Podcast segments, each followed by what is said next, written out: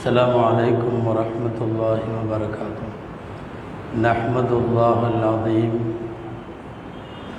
نصلي ونسلم على الرسول الكريم أما بعد فقد قال الله سبحانه وتعالى في كلامه القديم والفرقان الحميد أعوذ بالله من الشيطان الرجيم بسم الله الرحمن الرحيم وكلا نقص عليك من أنباء الرسل ما نثبت به فؤادك صدق الله العظيم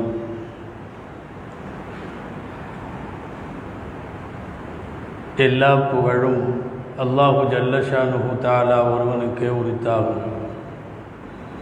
அருமைநாயகம் முஹம்மதுர் ரசூலுல்லாஹ் ஸல்லல்லாஹு அலைஹி வஸல்லம் அவர்களின் மீதும் நற்பாக்கியங்கள் நிறைந்த அவர்களுடைய உம்மத்தின் மீதும், குறிப்பாக பாக்கியம் பொருந்திய இந்த ஜும்மா நாளில் நம் அனைவர் மீதும் எல்லாம் வல்ல அல்லாஹுவின் நல்லருள் என்றென்றும் நிறைவாக உண்டாவதாக. ஆமீன். அல்லாஹு ஜல்லஷானுஹு தஆலா அவனுக்கு அவன் அருளிய அருள்முறை திருக்குர்ஆனின் வழியாக கடந்த காலத்தினுடைய வரலாறுகளை எல்லாம் திருக்குர்ஆனில் பதிவு செய்திருக்கிறான். திருக்குர்ஆன் ஒரு வரலாற்று பெட்டகம். திருக்குர்ஆன் முன்னோர்களினுடைய பாரம்பரிய சம்பவங்களை தொகுத்து சொல்லும் அற்புதமான கருவூலம். திருக்குர்ஆனில் வரலாறுகளை பற்றி அல்லாஹ் நிறைய பேசுகிறான். ஒவ்வொரு சமுதாயத்திற்கும் அதனுடைய வரலாறு முக்கியமானது.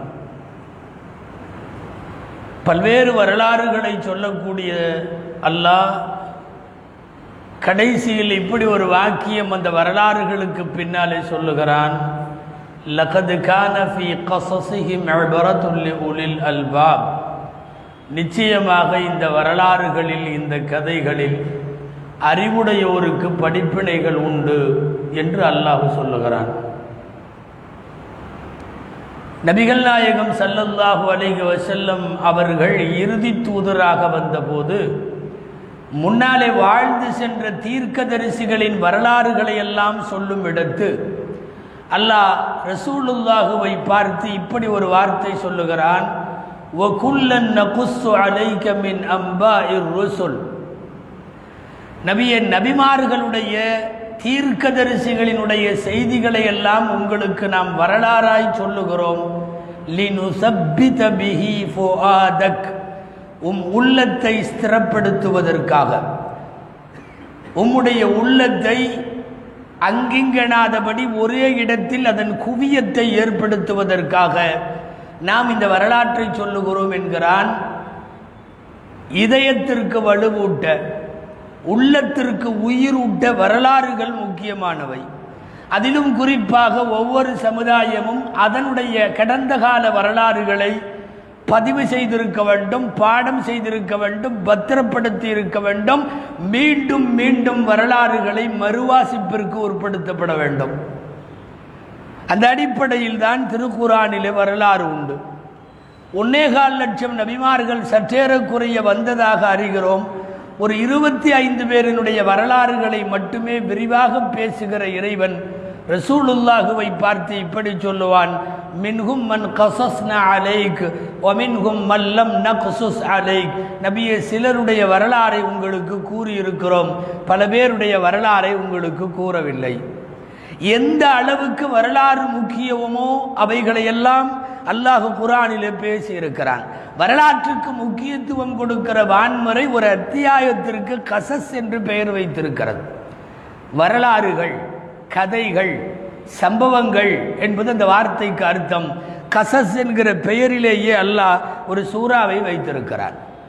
திருக்குர்ஆன் வழிநெடுகிலும் நிறைய வரலாறை பேசுகிறது. இன்னஹாதல் குர்ஆன யகுஸ்ஸு இந்த குர்ஆன் வரலாறு சொல்லுகிறது.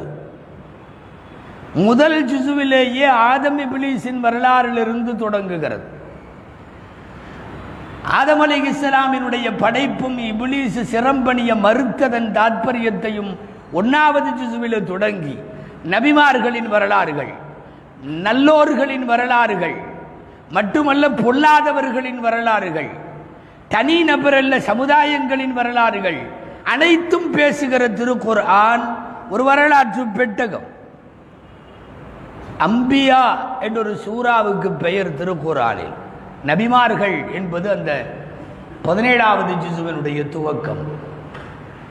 அம்பியா என்கிற சூறாவில் எல்லா நபிமார்களின் வரலாறுகளும் விரிவாய் அலசப்படுகிறது.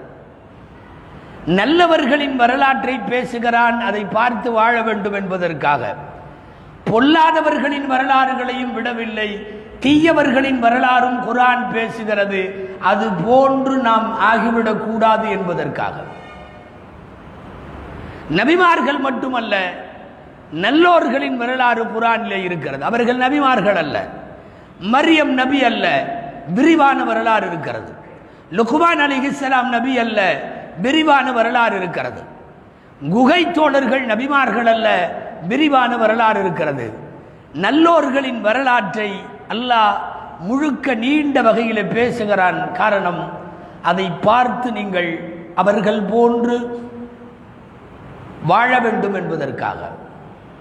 ஃபிரவுனின் வரலாறு, காரூனின் வரலாறு, நம்ரூதின் வரலாறு, அபூலஹபின் வரலாறு, ஹாமானின் வரலாறு, ஷத்தாதின் வரலாறு, வரிசையாய் தீய சக்திகளின் வரலாற்றை அடுக்குகிறது திருமறை. இவர்களைப் போல் எந்த காலத்திலும் நீங்கள் ஆகிவிட வேண்டாம் என்பதற்கு சொல்லுகிற பாடம் அது. நல்லவர்களின் வரலாறுகள் உண்டு, பொல்லாதவர்களின் வரலாறுகளும் குர்ஆன் உண்டு. மொத்தத்தில் வரலாறு முக்கியம். கடந்த காலத்தில் என்ன நடந்தது என்பதை அவ்வப்போது இருக்கிற காலத்தவர்கள் தகவல்களை சேகரித்து சூழ்நிலைகளை சாதகமாக்கி அவர்கள் எழுதி வைத்துவிட்டு போனவைகள் தான் வரலாறு. வரலாறு என்பது ஆண்டுதோறும் திருத்தப்படக்கூடியது அல்ல. வரலாறு என்பது பெயரையோ பொருளையோ ஆளையோ இடம் மாற்றி வைக்கப்பட முடியாதது. வரலாறு என்பது அப்படியே வைக்கப்பட வேண்டும். அது ஆவணம், அது பாதுகாக்கப்பட வேண்டும். வரிசையாக இப்படி வரலாறுகளை எல்லாம் பேசி இருக்கிற வரலாற்று பெட்டகமான வான்மறை தனி நபர்களை தாண்டி சில கூட்டத்தவர்களை எல்லாம் பேசியது. ஆது சமூது கூட்டத்தவர்களின் வரலாறுகள் வான்மறையின் வழிநடுகளும் இருக்கிறது. ஆது கூட்டத்தவர்கள் என்ன செய்தார்கள், எதனால் வீழ்ந்தார்கள், சமூது கூட்டத்தவர்களின் சக்தி என்ன, அவர்கள் வீழ்ச்சிக்கு பின்னாலே இருக்கிற மர்மம் என்ன, எல்லாவற்றையும் திருக்குர்ஆன் பேசி காட்டுகிறது. இப்படி திருக்குர்ஆன் முழுக்க பேசப்படுகிற வரலாறுகள் தாண்டி நபிகள் நாயகம் ஸல்லல்லாஹு அலைஹி வஸல்லம் முஸ்லிம்களுக்கு, அவர்களின் சமகாலத்தில் வாழ்ந்த சஹாபாக்களுக்கு அவர்கள் நிறைய வரலாறு சொன்னார்கள். நபிகள் ஸல்லல்லாஹு அலைஹி வஸல்லம் வரலாறுகளை பேசினார்கள். குறிப்பாக பனு இஸ்ராயில்கள் என்று வரலாற்றிலே சொல்லப்பட்ட இஸ்ரவேலர்களின் வரலாறு நபி ஸல்லல்லாஹு அலைஹி வஸல்லம் நிறைய பேசியிருக்கிறார்கள். நீங்கள் புகாரி ஷரீஃபை, முஸ்லிம் ஷரீஃபை, இது போன்ற புனித நூல்களை வாசிப்பு செய்தால் தெரியும், அங்கே நிறைய வரலாறுகள். பிரபலமாக நாம் அறிந்திருக்கிற எத்தனையோ வரலாறு ரசூலுல்லாஹ் சொன்னது. ஒரு ஊரில் ஒரு ராஜா என்று தொடங்கி நாம் பேசுகிற கதையை போல் உள்ளத்திற்கு உரமூட்டுவதற்கு சஹாபாக்களை பார்த்து நபி ஸல்லல்லாஹு அலைஹி வஸல்லம் முன்னோர்களின் வரலாறு பேசினார்கள். நாம் ஒரு ஊரில் ஒரு ராஜா என்ற ஒரு சம்பவத்தை தொடங்கினால் அது பொய்யின் புனைவாக இருக்கலாம். பெருமானார் பொய் சொல்லவில்லை, முன்னாடி நடந்த வரலாறுகளை பேசினார்கள். 99 கொலையை செய்தவனுக்கு தௌபா எப்படி கிடைத்தது என்று முன்னோர்களின் வரலாறு பேசினார்கள். ஒரு பாறைக்கடியில் சிக்கிக்கொண்ட 3 பேர் பிரார்த்தனையால் எப்படி வெளியே வருகிறார்கள், அது முன்னாலே நடந்த வரலாறு. நபிகள் ஸல்லல்லாஹு அலைஹி வஸல்லம் அதை பேசினார்கள். ரசூலுல்லாஹ் இப்படி கூறிய வரலாறுகள் நிறைய. ஜுரைஜ் என்ற ஒரு பாதிரி இருந்தார் என்று சொல்லி அவருடைய நீண்ட வரலாற்றை நபிகள் ஸல்லல்லாஹு அலைஹி வஸல்லம் பேசினார்கள். சுருக்கமாய் வரலாறுகள் தெரிய வேண்டும் என்பதற்காகவே இவ்வளவு வரலாறை குர்ஆன் பேசுகிறது. வரலாறுகள் மீண்டும் மீண்டும் வாசிப்பின் மூலம் உயிரூட்டம் செய்யப்பட வேண்டும் என்பதற்காகத்தான் நபிகள் ஸல்லல்லாஹு அலைஹி வஸல்லம் இவ்வளவு வரலாறுகளை பேசினார்கள். அல்லாஹ் அதனால்தான் ஃபீ கஸஸிஹிம் இபரா, அவர்களின் வரலாறுகளை நீங்கள் வாசியுங்கள், முன்னோர்களின் வரலாறுகளை, அதிலே படிப்பினை உண்டு. வரலாறு தெரியாத சமுதாயம் குருட்டு சமூகம் என்பார்கள். அது ஒரு பிளைண்ட் கம்யூனிட்டி. கடந்த காலத்தினுடைய வரலாறு தெரிய வேண்டும், நிகழ்காலத்தின் நிதர்சனம் புரிய வேண்டும், வருங்கால தொலை நோக்கு வேண்டும். இந்த மூன்றும் இல்லாத சமுதாயத்தின் மீது இடிவிழட்டும் என்கிறான் அறிஞர். கடந்த கால வரலாறு தெரியாவிட்டாலும் விளங்காது, நிகழ்கால நிதர்சனங்களை அவதானித்துக் கொள்ள முடியவில்லை என்றாலும் விளங்காது, வருங்காலத்திற்கான தொலைநோக்கும் திட்டமிடலும் இல்லை என்றாலும் விளங்காது. இந்த மூன்று காலத்தினுடைய மிகச்சரியான கணிப்புகளின் மூலமே ஒரு வெற்றி சமுதாயம் தான் பயணப்பட முடியும். அதனால் தான் வரலாறுகளை சொல்லிக் கொடுக்க வேண்டும். பாட புத்தகங்களில் எல்லாம் ஹிஸ்டரி என்று வைத்திருப்பார்கள். அரபிக் கல்லூரிகளிலும் வரலாறு இருக்கிறது. ஏன் குழந்தைகளுக்கு நடத்தக்கூடிய மக்தபு மதரசாக்களிலே கூட வரலாறு என்பது ஒரு தனிப்பிரிவு. வரலாறு சொல்லப்பட வேண்டும், வரலாறு படிக்கப்பட வேண்டும் திரும்ப திரும்ப. ஒரு காலத்தில் கதை சொல்லிகள் இருந்தார்கள். தூங்கப் போகிற போது குழந்தைகளுக்கு சிறுவர்களுக்கு பக்கத்தில் படுக்க வைத்து நல்லோர்களின் வரலாறுகளை, நபிமார்களின் வரலாறுகளை அவர்களுக்கு சொல்ல சொல்ல சுவாரஸ்யமாய் கேட்டு உள்வாங்கி கொள்ளுகிற குழந்தைகள் நிறைய பேருக்கு வரலாறு தகப்பனார் மூலம், தாயார் மூலம், பாட்டனார் மூலம், பாட்டி மூலமெல்லாம் வரலாறு கிடைத்தது. இப்போதெல்லாம் யாரும் கதை சொல்லுவதில்லை, யாரும் சொல்லுவதில்லை. இந்த தலைமுறையும் கேட்க தயாராக இல்லை. நாங்களாக தூங்கிக்கிறோம், நீங்கள் ஒன்று கதை சொல்லி தூங்க வைக்க வேண்டாம் என்கிற முடிவுக்கு தலைமுறை வந்துவிட்டது. கதைகள் சொல்லுகிற பொறுப்பை இப்போதெல்லாம் சினிமாக்களும் சீரியல்களும் எடுத்துக்கொண்டது. சீரியல்கள் சொல்லுகிற கதையிலே உலகம் குட்டிச்சுவராவதை தவிர வேறு எதுவும் நடக்காது. 4 வரி கதையை 4 வருஷமாக அவன் ஓட்டிக்கொண்டே இருக்கிறான். அந்த கதைகளை கேட்டுக்கொண்டிருக்கிறோம். வரலாற்றை குழந்தைகளுக்கு செவி வழியாக சொல்லித்தர வேண்டும். நபிகள் ஸல்லல்லாஹு அலைஹி வஸல்லம் தாயிஃபிற்கு சென்றார்கள் என்பதை, அவர்கள் தாயிஃபிலே கல்லடிபட்டார்கள் என்பதை புத்தகம் பார்த்து படித்து தெரிந்து கொண்டவர்களை விட நம்முடைய தகப்பனார், தாயார், நம்முடைய தாதா தாதி அல்லது நானா நானி இவர்களின் வழியாக கேட்ட குழந்தைகள் தான் அதிகம். வரலாறுகள் குழந்தைகளுக்கு சொல்லிக் கொடுத்தல் என்பது தர்பியத்துல் அவுலாத் என்கிற குழந்தை வளர்ப்பு முறையின் ஒரு அம்சம். அது அது ஒரு அங்கம். அது சின்ன குழந்தைகளிலிருந்து சின்ன சின்னதாய் அவர்களுக்கு வரலாறுகளை சொல்ல வேண்டும். அது இஸ்லாமிய வரலாறை சொல்ல வேண்டும். எங்கோ இல்லாமல் இருக்கிற ஒரே ஒரு ராஜா என்று தொடங்குவதை விட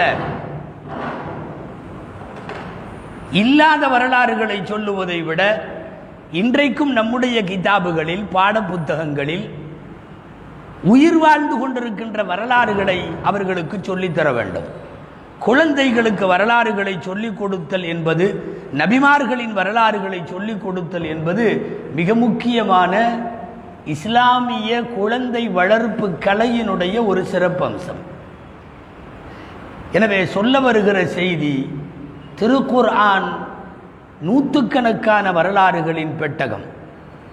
நபிமொழிகள் என்று சொல்லுகிற நாயகம் ஸல்லல்லாஹு அலைஹி வஸல்லத்தினுடைய வரலாறுகள் ஆயிரக்கணக்கான முன்னோர்களின் வரலாறுகளின் கருவூலம்தான் ஹதீஸுகள்.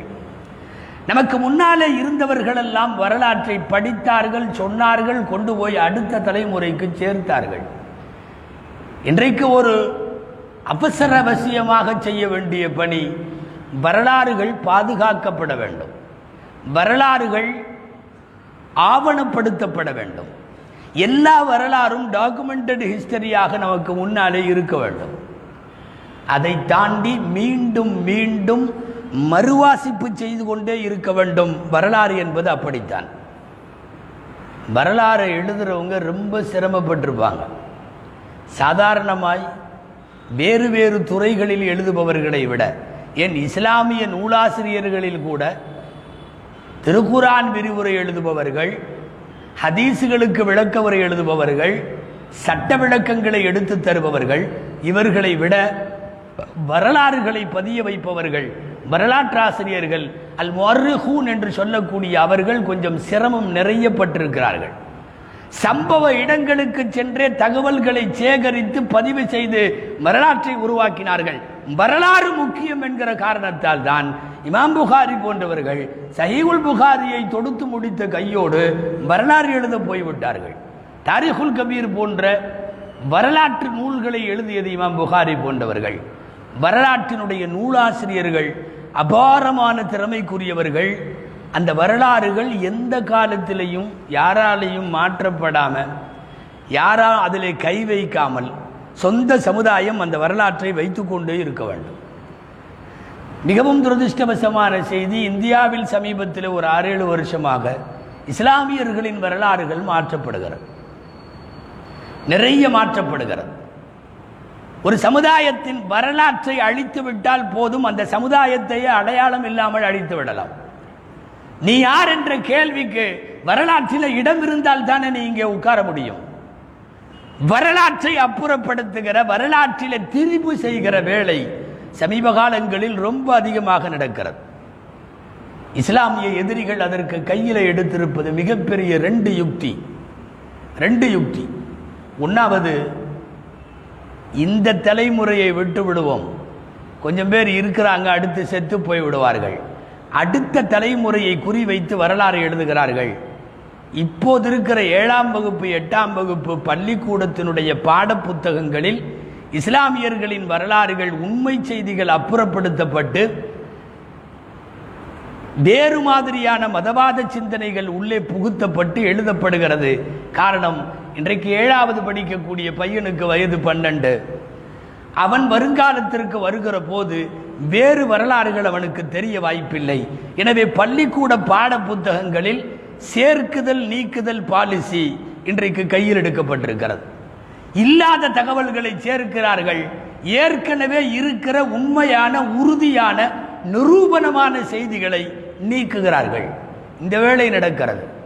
ரெண்டாவது, வரலாற்றிலே இருந்து இஸ்லாமிய சமுதாயத்தை கொஞ்சம் கொஞ்சமாய் தள்ளுவதற்கான முயற்சி.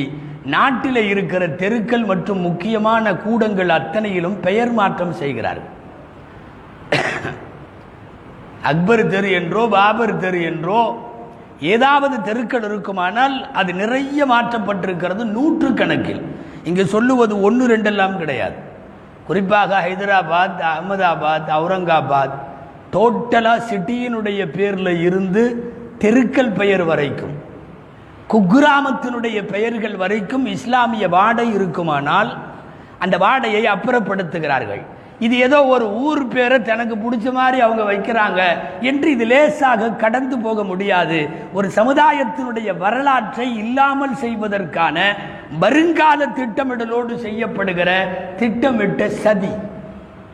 அந்த சதி பின்னணியிலே தான் நிறைய இஸ்லாமிய வாடை இருக்கிற பெயர்களெல்லாம் மாற்றப்படுகிறது. சமீபத்தில் மும்பையில் இருந்து வருகிற மிரர் பத்திரிகை தலையங்கம் எழுதியிருக்கிறது. தலையங்கத்தில் வருத்தத்தோடு 2 செய்தி பதிவு செய்திருக்கிறது. 1வது செய்தி, டோட்டலாக வட இந்தியாவினுடைய பாடப்புத்தகங்கள் அனைத்திலும் கூடுமானவரை முகலாயர்களை அங்கிருந்து அப்புறப்படுத்துவதற்கான வேலை நடக்கிறது. ஒரு 800 வருஷ காலம் இந்த மண்ணிலே சொல்லப்போனால் பிரிந்து கிடந்த இந்திய சிற்றரசுகளை ஒரு பெரும்பான்மை சமூகமாய் வடிவமைத்து ஒன்றுபட்ட இந்தியாவை உருவாக்கி கொடுத்த ஒரு 800 ஆண்டு கால ஆட்சியினுடைய சாதனைகளில் பலவற்றை திட்டமிட்டு அதற்கு குழு நியமித்து அதை அப்புறப்படுத்துகிற வேலை நடக்கிறது. முகலாயர்களின் பெயர்களும் அவர்களின் கட்டிடங்களும் சேர்ந்து அங்கே வரலாற்றிலே இருந்து எடுக்கப்படுகிறது என்று மிரர் தன்னுடைய வருத்தத்தை பதிவு செய்திருக்கிறது. அதே பத்திரிகை சமீப காலங்களில் ஏற்படுகிற இந்த வரலாற்று சிதைவுகள், வரலாற்று திரிவுகள், சரித்திரத்திலே கை வைத்து செய்யப்படுகிற மாற்றங்களை குறித்து எழுதுகிற போது, ஒன்றுமில்லை, 8வது வகுப்பினுடைய பாடத்திட்டம், பாடப்புத்தகம், நார்த் இந்தியாவில் பாடப்புத்தகத்தினுடைய அட்டையில் இந்தியாவினுடைய மேப்பு வரையப்பட்டிருக்கிறது. மேப்பு முழுக்க எல்லா இடத்திலும் காவி கொடி நட்டு வைக்கப்பட்டிருக்கிறது. இதை கண்டித்து எழுதுகிற அறிவுஜீவிகளும் பத்திரிகைகளும் இது வருங்காலத்தில் ஒட்டுமொத்தமாக இந்தியாவிற்கு ஒரே நிறம்தான், வேறு நிறங்கள் இந்தியாவிற்கு கிடையாது என்று இப்போதிருக்கிற தலைமுறை எதிர்த்தாலும் பரவாயில்லை என்று அடுத்த தலைமுறையை குறிவைத்து நிகழ்த்தப்படுகிற வரலாற்று வன்முறை என்கிற வார்த்தைகளை பல்வேறு ஊடகத்தை சார்ந்தவர்கள் தெரிவிப்பதை பார்க்கிறோம். நிறைய வரலாறுகள் இப்படி நீக்கப்படுவது மட்டுமல்ல, பலது சேர்க்கப்படுகிறது ஆதாரமே இல்லாமல். திப்பு சுல்தான் 300 பிராமணர்களை எரித்தார், உயிரோடு தீ வைத்து கொளுத்தினார். சவால் விட்டு சொல்லுகிறோம், இந்தியாவினுடைய எந்த வரலாற்று ஆசிரியனாவது இதற்கு நிரூபணம் தந்தால் ஒட்டுமொத்தமாக திப்புவை துரோகி என்று அறிவிக்கலாம். ஒரு வரலாறும் இல்லை, ஆதாரமும் இல்லை. போற போக்கில் எவனாவது ஒருத்தன் கிறுக்கி வைப்பது பரவலாக்கப்பட்டு அது பாட புத்தகங்களிலே கொண்டு வந்து வைக்கப்பட்டு ஒரு ஒரு தேசத்தை காப்பாற்றிய ஒரு தியாகியின் மீது சுமத்தப்படுகிற களங்கமாய் வரலாறு எவ்வளவு தூரம் மாற்றப்படுகிறது. எவன் எந்த புத்தகத்திலே பிராமணர்களை எரித்தான் என்று எழுதினானோ அவனிடத்திலேயே கேட்கப்பட்ட போது அவனும் ஆதாரம் இல்லாமல் எழுதியிருக்கிறான். எந்த ஆதாரமும் இல்லை. சொல்லப்போனால் மானமுள்ள இந்தியர்களுடைய வாழ்வை தீர்மானித்தவன் திப்பு சுல்தான். 5 முறை ஆங்கிலேயர்களை விரட்டி அடித்தவன் திப்பு சுல்தான். கேரளாவினுடைய செருதலா போன்ற அந்த கரைப்பகுதிகளுக்கு திப்பு சுல்தான் வருகிற போது பார்க்கிறான், மேலாடை இல்லாமல் பெண்கள், மார்பகங்களை மூடாமல் பெண்கள், இது என்ன கொடுமை என்று கேட்கிறார் திப்பு சுல்தான். சொல்லுகிறார்கள், இங்கே உயர் ஜாதிக்காரர்கள் தாழ்ந்த ஜாதிக்காரர்களை அடிமைப்படுத்தி வைத்திருக்கிறார்கள், ஆண்கள் இடுப்பிட துண்டு கட்டக்கூடாது, பெண்கள் மேலாடை அணிந்து மார்பகங்களை மறைக்கக்கூடாது, ஒருவேளை மறைப்பதாக இருந்தால் அந்த உயர் ஜாதிக்கு ரவிக்கை வரி என்று சொல்லி ஒரு வரி கட்ட வேண்டும், அந்த வரி கட்டினால்தான் அவர்கள் மேலே தன்னுடைய நெஞ்சை மறைத்து கொள்ள முடியும் என்றெல்லாம் சொன்னபோது போகிற போக்கில் திப்பு சுல்தான் சொல்லிவிட்டு போன வார்த்தை, திரும்ப இந்த பக்கம் வரும்போது எல்லாரும் ஆடை உடுத்திருக்க வேண்டும், வரியை கட்டாமல் ரவிக்கை உடுத்திருக்க வேண்டும், இல்லாவிட்டால் திருவாங்கூர் சமஸ்தானத்தின் மீது அடுத்த போர் ஆரம்பமாகும் என்று சொல்லிவிட்டு போய் அந்த பகுதி மக்களுக்கெல்லாம் மானமுள்ள வாழ்க்கை வாழ்ந்து வாங்கி கொடுத்தவன் திப்பு சுல்தான். ஆனால் வரலாற்றிலே திப்புவை துரோகி என்கிறார்கள், பிராமணர்களை எரித்தான் என்கிறார்கள். இப்போ இந்த சம்பவம் எல்லாம் இருக்கே, இதை எப்படி பண்ணுறது? எடுத்து விட்டார்கள். கேரளாவினுடைய கரையோரத்தில் ரவிக்கை வரி கட்டி ஒரு ஆடை போட்டிருந்த ஒரு பெண், அந்த பெண்ணிடத்தில் வரி கேட்க வந்தவனிடம் ஒரு மார்பை கையாலே அறுத்து எடுத்து அவனுடைய இலையில வைத்து விட்டு செத்து போய்விட்டாள் அவள். வரலாற்றிலே ஏறத்தாழ 1 வருஷத்துக்கு முன்னாடி வரைக்கும் இந்தியாவினுடைய ஹிஸ்டரியில் அது இருந்தது. ஜாதிய ஒடுக்குமுறையும் உடை மாற்றமும் என்கிற தலைப்பில் ஒரு பாடம். அந்த பாடத்திலே தன் மார்பு அறுத்து அவள் உயிரை துறந்தால் ரவிக்கைக்கு வரிகட்ட சொன்ன கொடுமையை இந்தியாவில் இருக்கிற உயர் ஜாதிகள் செய்தார்கள் என்று களங்கப்படுத்தி இருக்கிறதா இல்லையா? சிபிஎஸ்சியினுடைய +2 பாடத்திட்டம் வரைக்கும், சிபிஎஸ்சியினுடைய 10ஆம் வகுப்பு பாடத்திட்டம் வரைக்கும் இது இருந்தது, ஜாதிய அடக்குமுறைகளும் உடை மாற்றமும். இப்போ கடந்த ஆண்டிலிருந்து இது தூக்கப்பட்டு விட்டு நீக்கப்பட்டு விட்டது. இப்படி ஒரு வரலாறே இல்லை. இப்படி ஒன்று இருந்தால் தானே அந்த ஜாதியை குறை சொல்ல முடியும், இப்படி ஒன்று இருந்தால் தானே திப்பு அந்த உரிமையை வாங்கி கொடுத்தான் என்று சொல்ல முடியும். தூக்கு வரலாறை ஏகப்பட்ட வரலாறுகள் ஒன்று இவர்களுக்கு வசதியாக இருக்கிற வரலாறுகள் சேர்க்கப்படுகிறது, இல்லாவிட்டால் வசதியாக இருக்கிற பல விஷயத்தை நீக்கப்படுகிறது. அடுத்த தலைமுறையை குறிவைத்து செய்யப்படுகிற வரலாறு நீக்கம். ஆனால் உண்மையாலுமே திப்பு சுல்தானை பார்த்தால் பொறாமையாக இருக்கிறது. காரணம் என்னன்னா, இருக்கிற போது ஆங்கிலேயனுக்கு சிம்ம சொப்பனமாக இருந்தவன் மௌத்தாகி இத்தனை 100 ஆண்டுகளுக்கு பின்னாலும் இவர்களுக்கு சிம்ம சொப்பனமாக இருக்கிறான். இவர்களுக்கு திப்புவை நினைத்தால் இவர்களுக்கு இன்றைக்கு வரையும் தூக்கம் வரவில்லை. கொரோனா காலத்தில் நாங்கள் பாடத்தின் சுமையை குறைக்கிறோம் என்று சொல்லி கர்நாடக அரசு இருக்கிற சிலபஸிலிருந்து சில பாடங்களை எடுக்க முடிவு செய்து எடுக்கிற போது போனது 2 பாடம் தான், ஒன்று திப்பு சுல்தான், இன்னொன்று ஹைதர் அலி.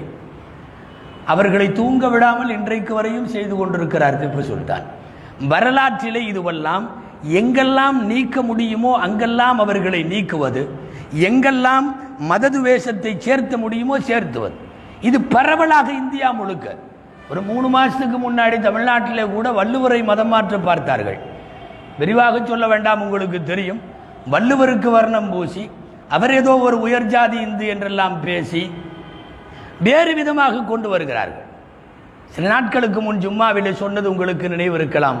எவ்வளவு தூரம் வரலாற்றை மாற்ற வியூகம் வைக்கப்படுகிறது தெரியுமா? குஜராத்திலே, ராஜஸ்தானிலே பள்ளிகளுக்கு இடையிலான திறனாய்வு போட்டி நடக்கிறது. அரபரிச்சு ஹாஃபேலி ஆனுவல் அந்த மாதிரி எக்ஸாம் இல்லை, பள்ளிக்கூடங்களுக்கு இடையிலே திறனாய்வு போட்டி. அந்த போட்டியை நடத்துகிற குழுவினர் கேட்ட கேள்விதான், காந்தி எதனால் தற்கொலை செய்து கொண்டார்? திட்டமிட்டு அடுத்த தலைமுறைக்கு வரலாறு. அவர் ஏன் தற்கொலை பண்ணிட்டாரு? குடும்ப பிரச்சனை காரணமா, கடன் சுமை காரணமா? ஒருவன் சுட்டு கொன்றான் என்பதை மறைத்து அவருடைய சாவுக்கு தற்கொலை பூசுகிற சூழ்நிலை மட்டுமல்ல, இந்த நாட்டில் அவர்களை சுட்ட கோட்சே கூட தேசபக்தன் தான் என்கிற கோஷம் ஓங்கி கொண்டிருக்கிற சூழ்நிலையில் வரலாறுகள் குறித்த மீள் பார்வை நமக்கு வேண்டும். வரலாறு முக்கியம். வழிநெடுகிலும் குரானில் வரலாறுகள், ஹதீஸில் வரலாறுகள், நாம் பேசிக்கொண்டிருப்பது வரலாறுகள், முன்னோர்கள் நமக்கு கதை சொல்லி வளர்த்ததெல்லாம் வரலாறுகள். சுதந்திரத்துக்கு பாடுபட்ட ஏராளமான முஸ்லீம்களை விட்டுவிட்டு புதுசாக இந்த வாரம் ஒரு ட்ரெண்டிங் கதை ஒன்று ஓடுது, புல்புல் கதைன்னு அதுக்கு பேர். நீங்களெல்லாம் கேள்விப்பட்டிருப்பீர்கள். குறிப்பிட்ட இயக்கங்களை சார்ந்த ஒரு தலைவர் சாவர்காருங்கிறவரை அந்தமானில் அடைச்சாங்களாம். துவாரமே இல்லாத சிறையா அது. இந்த துவாரமே இல்லாத சிறையில் அவர் உள்ளே அடைச்சி வச்சுருந்தாங்கன்னா சுதந்திர போராட்டத்துக்காக. எப்படியோ புல்புல் பறவை உள்ளே வந்துருச்சான். ஆள் நுழைய அல்ல, நூல் நுழைய கூட துவாரம் இல்லை, ஆனால் புல்புல் உள்ளே போயிருச்சான். சிறகில ஏறி அவர் உட்காருவாராம். தாய் மண்ணின் மீது உள்ள பிரியத்தால் அந்த பறவை கொண்டு வந்து அவரை டெல்லியில் விட்டுருமா. புராணம் என்று நினைக்காதீர்கள், இப்போது எழுதப்பட்டிருக்கிற இந்தியாவினுடைய சுதந்திர போராட்ட ஹிஸ்டரியில் இப்போ பல மாநிலங்களில் பாடத்திட்டங்களில், குறிப்பாக நமக்கு பக்கத்தில் இருக்கிற கர்நாடகாவினுடைய ஹிஸ்டரி பாடத்திட்டம் இது. சாவர்கார் புல்புலில் அமர்ந்து, சிறகில் அமர்ந்து, அவர் அந்தமானில் இருந்து தாய்நாட்டு பற்று காரணமாக இங்கே வந்துட்டு போவார். ஒரு பெரிய விமான போக்குவரத்தையே நடத்தி இருக்கிறது அந்த பறவை. புல்புல் பறவையை பற்றி ஏராளமான செய்திகள் கேள்விப்பட்டிருக்கிறோம். ஆனால் இப்படியெல்லாம் சிறைக்குள்ளே ஆள் நுழைய முடியாத இடத்துல கூட அமர்ந்து ஆட்களை தூக்கி கொண்டு இந்த லேண்டிங் டேக் ஆஃப் வேலையெல்லாம் செய்திருக்கிறது அந்த புல்புல். கரெக்டாக இறக்கி கொண்டு போய் அங்கே விட்டுருக்கிறது. அதாவது அடுத்த தலைமுறைக்கு அறிவியல் பூர்வமாக தகவல்கள் தர வேண்டுமே தவிர ஒன்றுக்குமாகாத கதைகளை மீண்டும் மீண்டும், சரித்திர புரட்டுகளை, பொய்யானவைகளை, புனைவுகளை சொல்லி ஒரு அடுத்த தலைமுறை வளர்க்கப்படுகிறது. அந்த அடிப்படையில் இதுவெல்லாம் வரலாற்று புத்தகத்தில் இருக்கிறது. பாடத்தை சார்ந்த கமிட்டியிடம் போய் கேட்டால் நாங்கள் ஒரு உருவகத்திற்காக அதை செய்தோம், அதை சொன்னோம், மாணவர்களுக்கு புரிவதற்கு ரொம்ப லேசாக இருக்கும் என்றெல்லாம் பல சப்பை கட்டுகளை கட்டி இன்னைக்கு வரைக்கும் அது எடுக்கப்படலை. சுதந்திர போராட்ட வீரர் ஒருவர் புல்புலில் நிலைமை உண்மை என்னங்கிறத நிறைய எழுத்தாளர்கள் எழுதியிருக்காங்க. சிறையில் போட்டபோது 3 தடவை மன்னிப்பு கடிதம் கொடுத்து தெரியாமல் தப்பு பண்ணிட்டேன், இனிமேல் பண்ண மாட்டேன்னு சொல்லி 3 தடவையும் மன்னிக்காதப்ப 4வது தடவை என் வாழ்நாள் உள்ள வரைக்கும் வெள்ளையனுக்கு நான் ஊழியம் செய்வேன், ஒரு காலமும் எதிர்ப்பு தெரிவிக்க மாட்டேன் அப்படின்னு கையெழுத்து போட்டதுக்கப்புறம் ரிலீஸ் பண்ணாங்க அந்த ஆளை. அவர் வந்து நாட்டுப்பற்றாம், சுதந்திர வீரராம், புல்புலில் அமர்ந்து அவர் பயணப்பட்டார் என்கிற வரலாறுகள் எவ்வளவு கொச்சையாக இருக்கிறது. அன்பிற்குரியவர்களை, மீண்டும் மீண்டும் இந்தியாவினுடைய வரலாற்றில் இஸ்லாமியர்கள் தடம் பதிக்கிற, முஸ்லிம்களின் பதிவாக இருக்கிற எல்லாம் நீக்கப்படுவதும், அதற்கு துவேஷமாக இருக்கக்கூடிய கருத்துக்கள் எல்லாம் உள்ளே சேர்க்கப்படுவதும் என்று ஒரு 6-7 வருஷத்தில் நிறைய சரித்திர புரட்டுகள் நடந்திருக்கிறது. நம்முடைய முக்கியமான கடமை அடுத்த தலைமுறைக்கு உண்மை வரலாறுகளை சொல்ல வேண்டும். அடுத்த தலைமுறைக்கு ஆவணப்படுத்தப்பட்ட வரலாறாக அவைகள் பாதுகாக்கப்பட வேண்டும். மீண்டும் மீண்டும் இஸ்லாமியர்கள் தங்களினுடைய முன்னோர்களின் வரலாறுகளை, மார்க்கத்தில் முன்னோர்கள் வரலாறு, நாட்டிலே முன்னோர்களின் வரலாறு இவைகள் வாசிப்பு செய்து கொண்டே இருக்க வேண்டும். அல்லாஹு ஜல்ல ஷானுஹு தஆலா எந்த விதமான எதிர்ப்புகளின்றி நிம்மதியாய் இந்தியாவிலே முஸ்லிம்கள் வாழுவதற்குள்ள உகந்த சூழலை அல்லாஹ் வரும் நாட்களிலே ஏற்படுத்தி தருவானாக. ஆமீன். வஆஹிரு தஅவானா அல்ஹம்துலில்லாஹி ரப்பில் ஆலமீன்.